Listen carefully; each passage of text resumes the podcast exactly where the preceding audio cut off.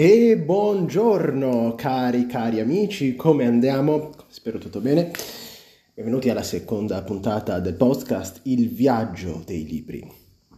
Eh, sono molto felice di potervi annunciare che eh, questo podcast eh, questa settimana, eh, o comunque speriamo dal prima possibile, andrà eh, in onda eh, indifferita. Purtroppo ancora devo capire, anzi invito già da subito qualcuno di voi se lo sa a dirmelo nei commenti magari eh, di YouTube, a capire come fare streaming ehm, solo audio, cioè dal vivo uh, streaming, no, live, live appunto di solo audio. Al momento non voglio coinvolgere il video per il semplice motivo che non ho una webcam sufficientemente sufficiente, mettiamola così. E quindi uh, così, insomma, però sto registrando e sto registrando appunto per YouTube, ma sto anche registrando su una bellissima applicazione di nome Anchor, Anchor che poi cercherà di far approvare il podcast in uh, tante altre piattaforme come appunto mi pare anche iTunes, uh, uh, oh, ma insomma ora non sono esperto sinceramente di piattaforme di podcast, ma insomma nella vostra piattaforma preferita. Quindi benvenuti in questo podcast, come vedete nella descrizione si parlerà di libri ovviamente e di viaggi, il viaggio dei libri. Il viaggio dei libri è un viaggio che ognuno di noi, appunto come dico nella suddetta uh, spiegazione, descrizione, dovrebbe compiere per arricchire la propria vita. I libri sono um, dei compagni dell'uomo, dell'umanità, sin da tempi immemori. Uh, in questo periodo ci stiamo occupando dell'Iliade, così come ci stiamo occupando dell'Iliade anche nella nostra rubrica di punta che va, uh, che è appunto su YouTube ed è, e va... Mm, viene diciamo aggiornata c'è ogni, c'è ogni sabato, eh, che è in viaggio nelle profondità dei libri. Al momento abbiamo eh, rilasciato due video sull'Iliade, questo sabato ci sarà un terzo video sull'Iliade e poi faremo una piccola pausa occupandoci magari di un altro libro per una o due puntate e poi riprendere l'Iliade perché? Perché già abbiamo fatto tre video abbastanza eh, lunghi. Il primo video abbastanza lungo, mezz'ora, l'altro un quarto d'ora, anche questo verrà di un quarto d'ora circa, e siamo praticamente all'inizio, neanche nelle, alle prime 100 pagine, ed è un poema di oltre 700 pagine, quindi il progetto è lungo e ci teniamo io e la mia ragazza, il mio amore Alessia, a intervallare con libri un pochino più corti, un pochino meno impegnativi, sempre con, i, con le dovute virgolette, perché parliamo sempre di Dostoevsky, di Goethe, eccetera, eccetera. Quindi um, in questo podcast, quindi se in quella rubrica in viaggio nelle profondità dei libri si parlerà appunto di libri e si parlerà, eh, come potete vincere dal titolo, dal, della trama dei libri, in questo podcast non, si, non tenderemo a parlare tanto di trauma quanto di, quanto di contenuti, di commenti sul, sul significato dei libri, no? su eh, diciamo sul, sugli autori stessi dei libri. Ora oggi appunto continuiamo a parlare un po' di Iliade e ovviamente ci dobbiamo concentrare più sul significato uh, più che sulla, uh, sull'autore perché l'autore come si sa è Omero ed è più che altro una figura leggendaria, archetipica, ipotetica, comunque non è sicuro se sia effettivamente esistito. Uh, però in linea generale appunto parleremo per esempio quando parleremo di Gogol o di Dostoevsky come dicevo giusto per riprendere l'esempio non si può non parlare di San Pietroburgo o come si chiamava ai tempi di Pietroburgo uh, quando si parlerà di Dickens non si potrà non parlare di Londra del tempo di Dickens eccetera eccetera quindi perché dico questo? Perché originariamente il nostro progetto era quello di fare un blog di viaggi ma siccome appunto come immagino abbiate già sentito, ma ve lo ripeto giusto così, ce ne sono così tanti in giro, abbiamo giustamente, se permettete, deciso di fare un qualcosa di, di nuovo. E così abbiamo eh, pensato e scritto i, così, i nuovi eh, travel books, questi, un, un nuovo tipo di concepire il romanzo, una sorta di romanzo in tre dimensioni o quattro dimensioni. Scusate che sono appunto dei piccoli romanzi, piccoli sempre tra virgolette, sono insomma, diciamo non sono 400 pagine, sono dei romanzi relativamente scorrevoli, ma scritti bene, li scrive il sottoscritto, quindi modestamente non possono che essere scritti benissimo e uh, via questa appunto alternanza tra prosa e poesia e la peculiarità di questi romanzi è che sono concepiti per essere uh, letti durante un viaggio. Travel books, appunto. Quindi non ci sono i capitoli, ma ci sono uh, delle tappe sono divise di solito in giornate, giornata 1, giornata 2, giornata 3, giornata 4 e poco oltre, e le varie giornate sono divise in tappe. Eh, non so, Arco di Tito, eh, a Parigi Arco di Trionfo, eh, tutte quante all'interno di una stessa città, e quindi c'è un itinerario vero e proprio che è pensato per una persona che non è mai stata in questa città eh, diciamo, eh, pensato perché la possa visitare abbastanza a fondo. E contemporaneamente, appunto, mh, il concetto è che se vi portate questo piccolo libro in vacanza con voi, eh, potete leggerlo eh, mentre visitate la città e eh, così facendo vi creerete un ricordo profondo di questo viaggio perché vi ricorderete per sempre di questo viaggio come il viaggio di voi appunto con i protagonisti del libro che quindi è una vera e propria storia, non è una guida turistica, anche se sono, c'è, c'è, ovviamente qualche riferimento storico. Al momento ci stiamo infatti occupando di una saga eh, in cui il, protagonista principale è il vampiro ultramillenario di nome Euricalo.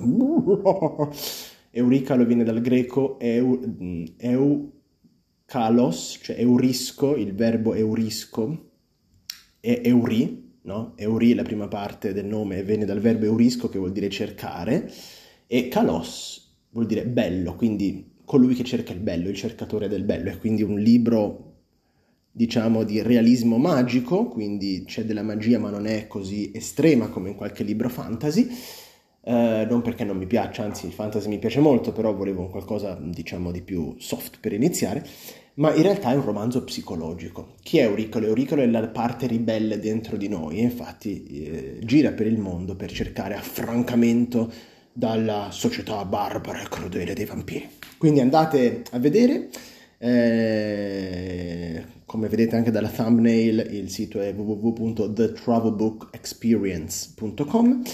Il primo libro, La Parigi di Pipistrelli, dovrebbe essere fuori su Amazon a breve e da lì in poi un libro ogni due mesi. Bene, detto questo, ehm, quindi oggi dicevo, eh, quindi ecco sì, mm, questo podcast, quindi dicevo, parlerà di libri e di viaggi, quindi cercheremo di parlare di libri ovviamente, ma parleremo anche dei luoghi eh, dei libri, no?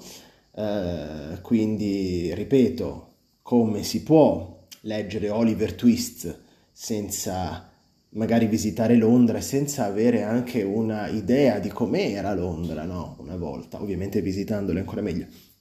Piccola parentesi, Travel Books è anche e anche noi, diciamo, anche quello che facciamo nel, su YouTube, eh, possono essere usati, scusate, anche, per, eh, anche in questo periodo in cui gli spostamenti sono un po' limitati.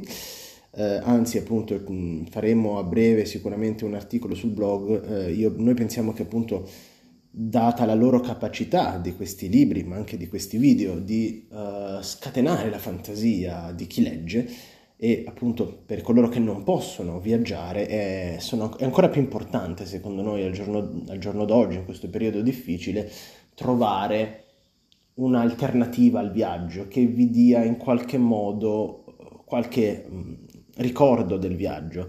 E pubblicheremo un articolo in cui diamo delle dritte in cui appunto spieghiamo come secondo noi uno può trarre da questi libri o comunque anche da un qualsiasi libro appunto ambientato in una determinata città, gli stessi benefici di, rila- di relax e di benessere psicologico che si possono avere in un viaggio, no? Eh, perché ci sono i modi, eh, i libri sono sostanzialmente basati sull'ingaggio della fantasia e quando si ingaggia la fantasia si cade in una sorta di trance, come quando si balla, eh, una trance naturale, la trance è un fenomeno che noi siamo, siamo soliti a legare l'ipnosi, ma l'ipnosi è semplicemente una trance indotta, la trance è un fenomeno normalissimo che si ha quando appunto si balla, quando si abbraccia il partner, eccetera, eccetera. Ehm, quindi eh, la bellezza di viaggiare e di vedere un posto che non si, non si conosceva ci porta a una sorta di spensieratezze di trance che si possono raggiungere anche a casa propria e appunto ne parleremo Anzi, se siete interessati a questo argomento, scrivetelo nei commenti perché faremo una puntata apposita. Ma oggi appunto continuiamo un pochino a parlare della nostra cara Eliade, del nostro caro Omero. Eh, abbiamo visto sabato scorso come gli dei, abbiamo sostanzialmente visto a una lite di famiglia tra marito e moglie, tra Zeus, il possente grande Zeus, e Era, o, o Giunone, sua moglie, per chi di noi ha visto Xina da piccolo, sarebbe eh, Giove e Giunone. Ehm, e um, no, era Ercole, forse sì, più, c'era più in Hercules eh, Giunone, vabbè Uh, il concetto è quello, sì, no, Ercole se non cambia tanto. Uh, e abbiamo visto appunto come queste divinità sono così umane, così piene di problemi che abbiamo noi, no? Quindi Era fa una scenata di gelosia a Zeus perché sostanzialmente la mamma di Achille, che è una divinità anche lei, Teti, va a parlare con Zeus e gli chiede di fare giustizia al proprio figliolo, che per chi non ha seguito la storia, ma vi consiglio di andare a vedere i video se non conoscete ovviamente la storia famosissima dell'Iliade. Uh, Ulisse dice, eh, Ulisse, okay. Achille è stato mh, leso nell'onore perché Agamennone, il re dei re, eh, dopo aver fatto incacchiare Apollo, mh, mm, non volendo ridare una schiava che lui aveva, che era figlia di un uh, importante sacerdote di Apollo, al padre, dopo che il padre era venuto a chiedergliela tanto gentilmente, uh, Apollo ha cominciato a scagliare delle frecce portatrici di peste sul campo acheo e così insomma Agamennone è stato costretto a ridare la figlia a questo sacerdote, se no morivano tutti, ma si è vendicato sulla, sugli Achei, sui poveri Achei, ed è andato a rubare la schiava di, di Achille, che tra l'altro aveva un nome molto simile, una Criseide e l'altra Briseide, vabbè, tralasciamo questa cosa. Figlia di Crise sarebbe una, Criseide, e figlia di Briseo, Briseide, ma vabbè. Ehm, e quindi Achille decide di non combattere più, dice, sai che c'è, allora me ne vado, me ne vado e non vi parlo più. Mm.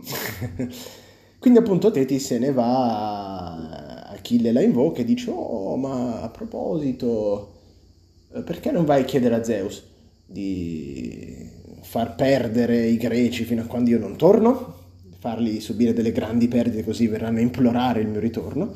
Al che appunto eh, Zeus, eh, quindi Teti va da Zeus, Zeus sostanzialmente gli dice sì o meglio fa un cenno del capo, gli dice farò, ti farò un cenno del mio capo, che sarebbe il mio giuramento, e quindi è la più grande garanzia che esista. Fa un cenno del capo e mentre fa questo cenno del capo trema tutto l'Olimpo.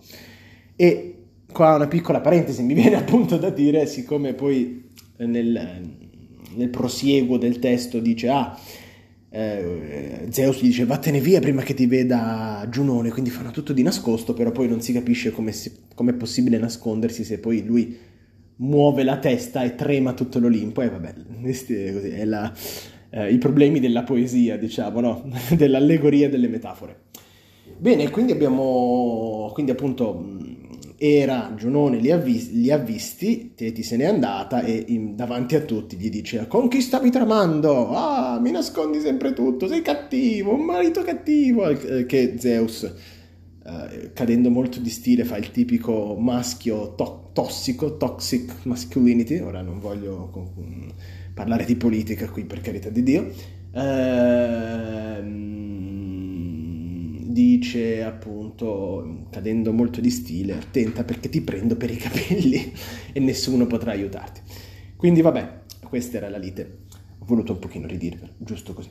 Um, però abbiamo appunto colto l'occasione per parlare di varie, varie altre cose, come appunto la genealogia delle divinità. E oggi volevo un pochino parlare proprio di questo, perché il bello dei, dei racconti greci, che sono tutti quanti intrisi, come poi di tutto quanto ovviamente la, mh, mm, eh, tutte le mitologie, spero un domani appena sia la possibilità, magari appena esauriamo quella greca, di poter occuparmi di altre mitologie come quella egizia che è forse ancora più affascinante, o quella...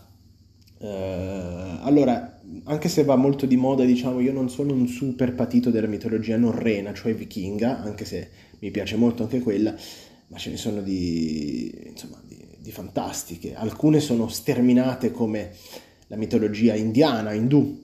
Io avevo cominciato a leggere il Mahabharata, che è praticamente il, un romanzo, un'epopea epica, forse ancora più antica dell'Iliade, ora non ho sotto mano le date, ma insomma ci sono tutte le mitologie hanno, sono bellissime, hanno tutte quante queste caratteristiche, cioè che i romanzi epici, le epopee, sono tutti quanti intrise, eh, in, sì, intrise, diciamo, no, intrise, no, inquadrabili in un, dei racconti, in una serie di racconti, che sono racconti allegorici, quindi nei video del, dei In viaggio nelle profondità dei libri che io rilascio il sabato purtroppo non posso stare troppo a parlare di queste cose, però appunto parlo da dove possibile di quello che del parlabile, ma non è possibile stare a fare mille asterischi e parentesi, allora possiamo un pochino parlarne oggi. Quindi ho qua davanti a me la Teogonia di Esiodo, di cui appunto ho accennato nel video di sabato. Sentite?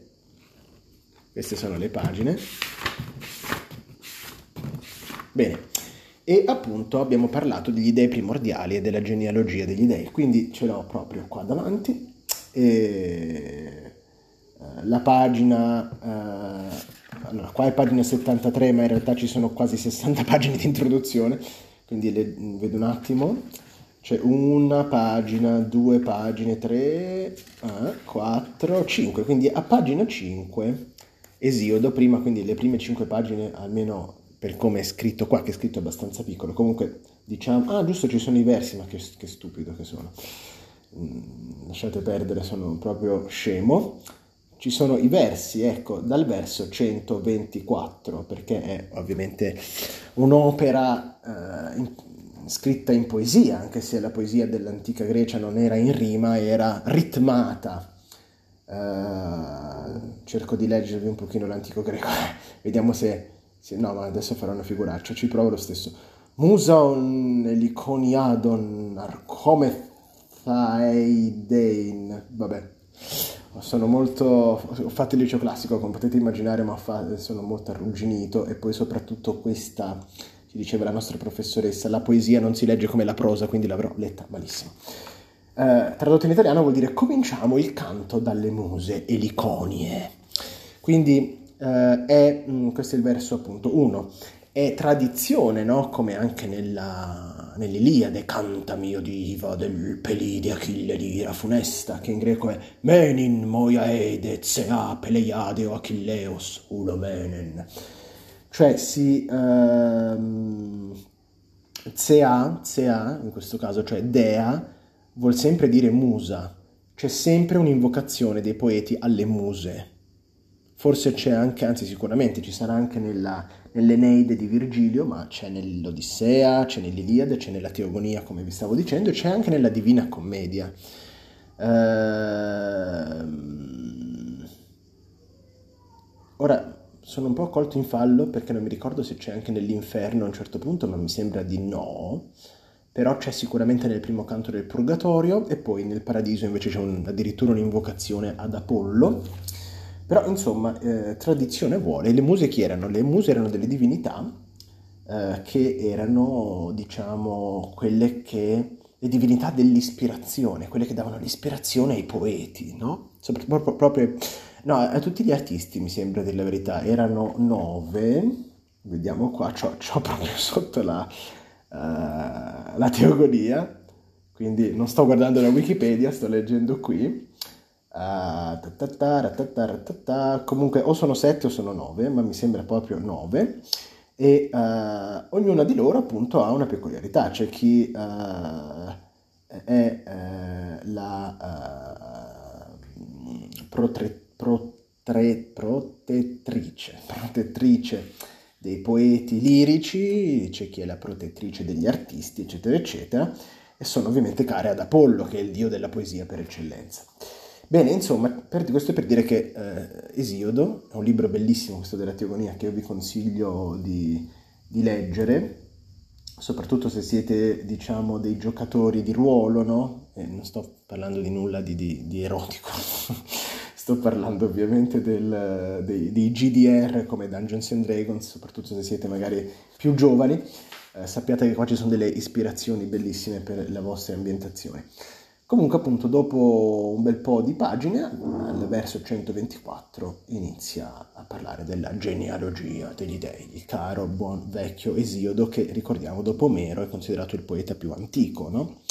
Quindi leggo, da caos nacquero Erebo e Nera Notte, che si chiamano appunto in greco Erebos o Erebos e Nix.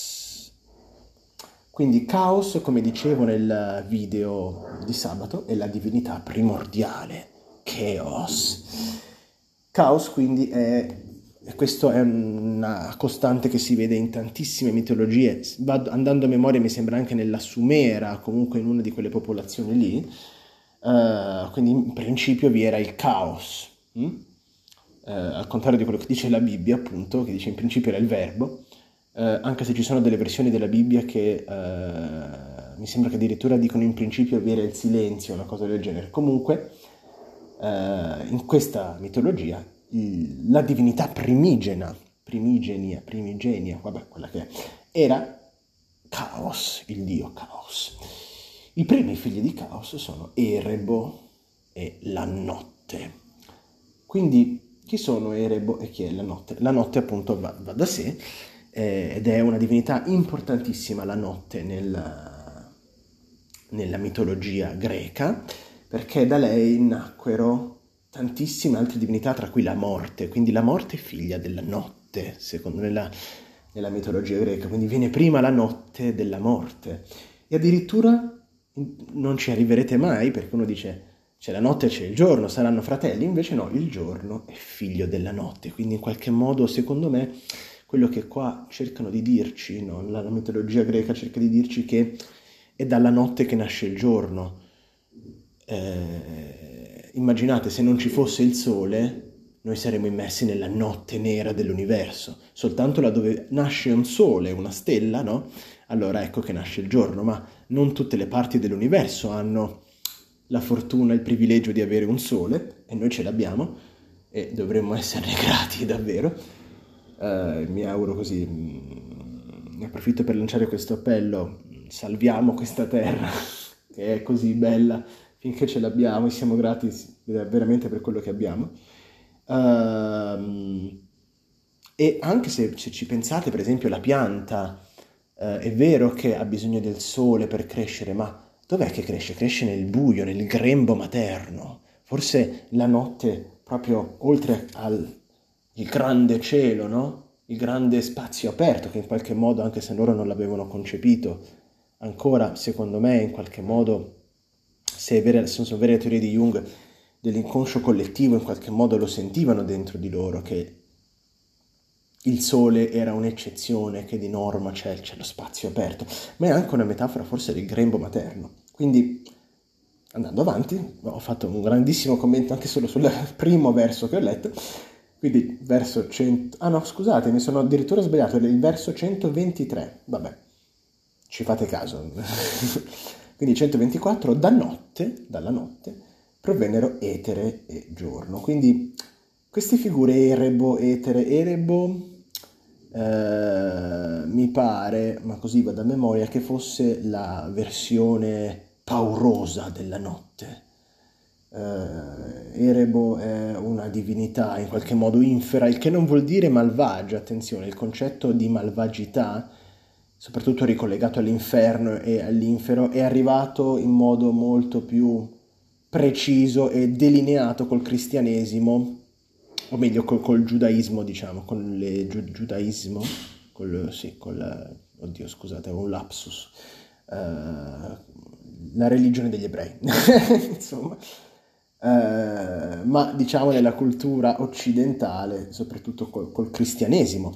Prima non è che non ci fosse bene o male, ma le connotazioni erano un po' late, per esempio uh, ci sono degli eroi che poi andranno anche, insomma, non, non, avranno brutte fini, che hanno compiuto anche degli omicidi, però che erano considerati giusti, mentre appunto poi con l'arrivo della, del cristianesimo, e del, che appunto viene dal, ripeto, giudaismo, non, non mi ricordo, scusate il termine, perdonatemi se eh, mi, mi, correggetemi nei commenti per favore, correggetevi perché mi sento un po' a disagio, sempre che non si dica così. Ehm, appunto arrivano delle morali strette, stringenti, no? Uccidere è sbagliato, punto. Ecco,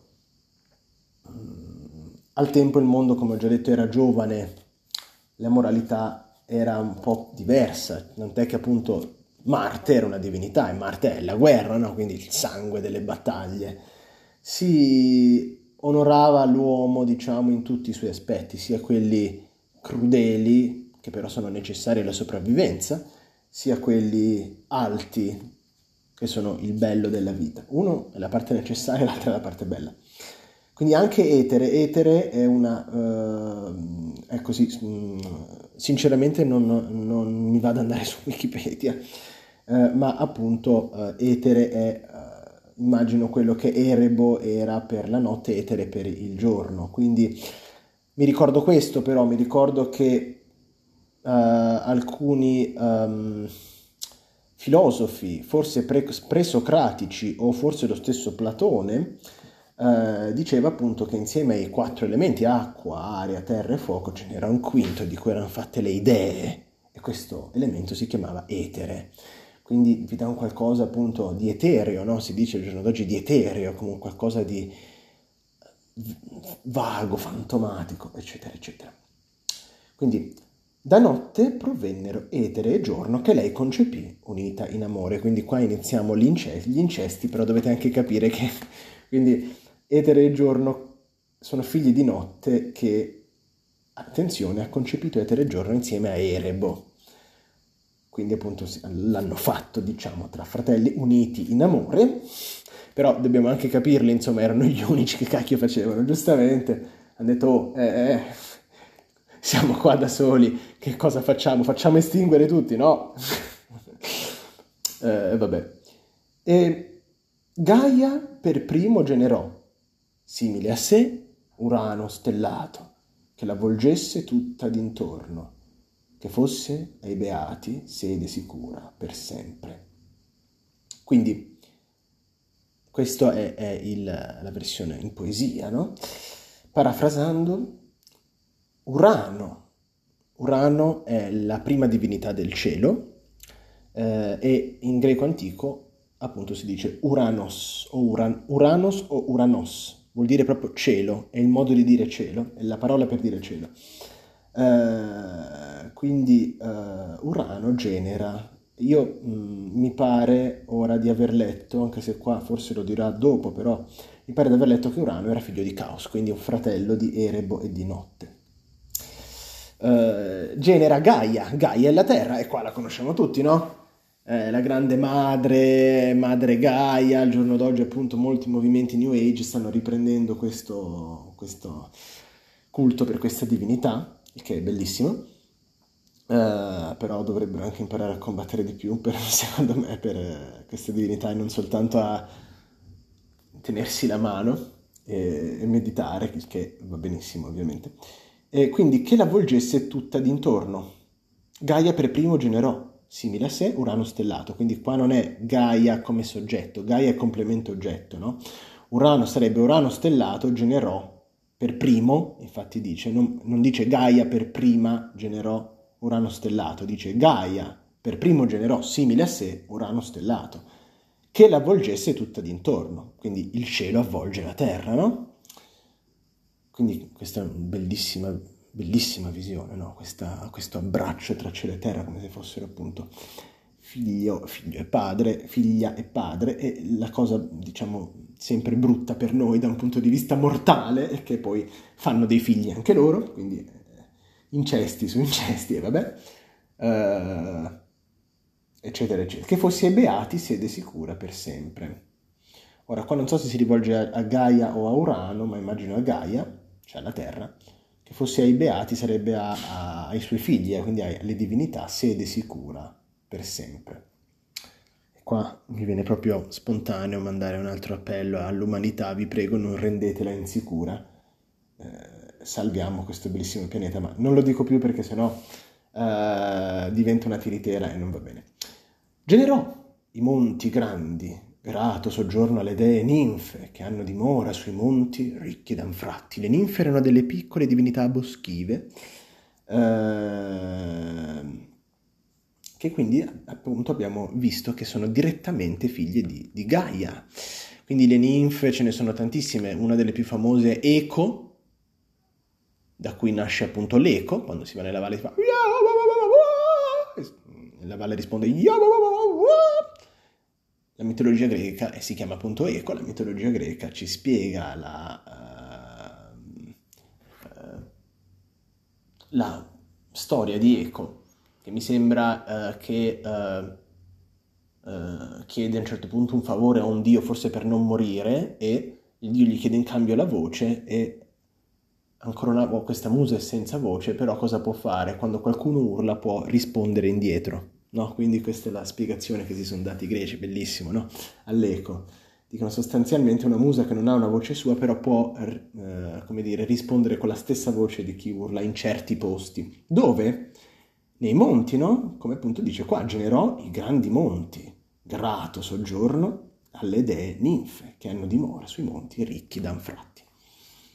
Essa generò anche il mare infecondo di gonfiore furente, Ponto, senza amore gradito. Dopo, con Urano giacendo, generò oceano dai gorghi profondi, e Coio, e Crio, e Iperione, e Iapeto, Teia, Rea, Temi e Mnemosine, e Foibe dall'aurea corona, e l'amabile Teti. E dopo di questi, per ultimo, nacque Crono dai torti pensieri il più tremendo dei figli, e prese in odio il gagliardo suo genitore. Quindi questi sono tutti quanti figli di Crono, e di Urano, scusate. Urano giacendo, Urano giacendo generò oceano dei gorghi profondi, però non si sa con chi giacque. Uh, calcolate che questa non è l'unica opera appunto di um, genealogia degli dei, perché ce ne sono ci sono varie informazioni sparse in tutte le opere greche, ma insomma, qua pare che non lo dice, quindi questi qua sono tutti quanti figli di Urano. Io penso che siano figli di Urano e di Gaia, a dire la verità, ma così andrei a memoria. Ponto è una divinità del mare, la chiama il mare infecondo di gonfiore furente, furente quindi immagino che si intenda quando Ponto era la divinità del mare arrabbiato, mentre Oceano dai gorghi profondi il mare profondo, no? E poi Coio e Crio e Perione, qua non si può appunto commentare tutti quanti, però eh, vedete, no? Come per esempio eh, noi al giorno d'oggi il mare aperto lo chiamiamo oceano, no? E, però non sappiamo qual è eh, la genesi dell'oceano, del nome oceano, e come anche appunto l'eco. E appunto crono, crono, per chi non lo sa, da cronometro appunto, cioè il contrario, cronometro viene da crono, vuol dire tempo, quindi Crono era la divinità del tempo. Dai torti pensieri, il più tremendo dei figli, prese in odio il gagliardo suo genitore, cioè Urano. Poi dopo andremo a vedere che Crono, come ho detto già nel video uh, di sabato, prima evira e poi decapita il povero Urano e prende il potere. E facciamo una riflessione su questo e poi magari facciamo anche stop. Uh, perché non voglio annoiarvi. Uh, anzi, poi fatemi sapere nei commenti se volete dei... Uh, se preferite appunto questi video un po' più brevi, perché per un podcast una mezz'oretta abbastanza breve, o se volete che si continui a parlare. Um, che cosa vuol dire? Secondo me ciò che intende la mitologia greca, quindi crono dai torti pensieri. Che cos'è il tempo? Un gatto, per esempio, non ha idea del tempo, ha idea del momento presente. Nel momento presente non c'è mai il tempo. Il gatto, secondo me, non ha questa concezione che sta invecchiando, non sa neanche che deve morire, secondo me. Magari ha paura, ha una grande paura, e quella è una reazione chimica, ma non sa che un giorno morirà. Chi è che lo sa? La mente umana, no? Quindi in qualche modo, che è anche quella che ci rende appunto to- torti, nel senso ansiosi, no? indaffarati a pensare. Secondo me vuol dire nel momento in cui l'uomo ha cominciato ad avere una mente, un io, un ego, ecco che si è staccato dal cielo e dalla terra. Quindi, perché appunto poi Crono mh, mm, eh, uccide Urano, ma in qualche modo prende il potere, no? Quindi eh, si stacca anche da sua madre Gaia, no? La usa anche per riprodursi, mi sembra, insomma, è ne fa di tutti i colori e poi, come abbiamo detto poi dopo, Zeus eh, ucciderà Crono. Crono è, cioè Zeus è il figlio di Crono, eh, poi non vi voglio spoilerare, facciamo una bella cosa, uh, finché si parla dell'Iliade e di cose del genere, possiamo parlare proprio di questo libro, della teogonia e della, e della mitologia greca, questa può essere una buona idea. Al giorno d'oggi appunto non è possibile andare a visitare se non in forma di siti archeologici, i luoghi della, tranne forse l'Acropoli di, di, Atene, che è un sito archeologico ma è all'interno di una città, uh, i luoghi dove sono avvenute queste cose, ma quello che si può fare sicuramente è parlare del contesto, no? E nel caso degli antichi poemi epici greci, il contesto altro non è che, come si può dire, tutti i racconti mitologici che ci sono dietro, possiamo commentarli, ma per, per, favore vi invito a scrivermi nei commenti, se mi scrivete nei commenti io al prossimo video ne parlerò, eh, appunto su se avete interpretazioni diverse, queste sono mie interpretazioni, ve lo dico, non sono basate su studio, o meglio sì, ho letto qualcosina qua e là, ma sono più che altro basate su mie intuizioni personali, quindi possono essere completamente fallaci queste interpretazioni. Quindi vi prego, ditemi cosa ne pensate, discutiamone. Appena poi posso, appunto, farò una live audio, chissà come e se è possibile, fatemi sapere anche questo se lo sapete. E appunto quando, per esempio, quando parleremo di Dostoevsky, per riprendere sempre l'esempio, parleremo un po' della sua vita, delle sue opere, di San Pietroburgo e quindi del, suo, del contesto e magari eh, parlare della teogonia può essere un buon contesto per, questo, per questi antichi poemi, antiche opere che parlavano di un mondo diverso, un mondo che al giorno d'oggi non c'è più, ma che tutti quanti abbiamo ancora un po' nelle vene, secondo me, possiamo, possiamo capire tutti quanti come la nostra civiltà è venuta da, da questo. Ok? Quindi grazie per avermi ascoltato per 37 eh, minuti e passa. E vi invito a iscrivervi come al solito al canale YouTube, se state sentendo da un'altra piattaforma andate a dare un'occhiata eh, e vi invito, come ho già detto tante volte, a commentare e a non perdervi anche le altre due puntate, su, su, questa, queste qua sono solo su YouTube che sono mh, mm, appunto quella del sabato in viaggio nelle profondità dei libri, sono dei video più avvincenti, più frizzanti con tanto di immagini e secondo me molto divertenti eh, e informativi anche. E, e, il giovedì invece ci sarà un audiobook. Ecco, per esempio, giovedì scorso abbiamo iniziato a, a, a leggere un libro che non c'entra niente con l'Iliade, che è il, il racconto di Gogol, eh, il ritratto tratto dai racconti di San Pietroburgo. Bene, grazie amici, fatemi sapere e alla prossima. Ciao!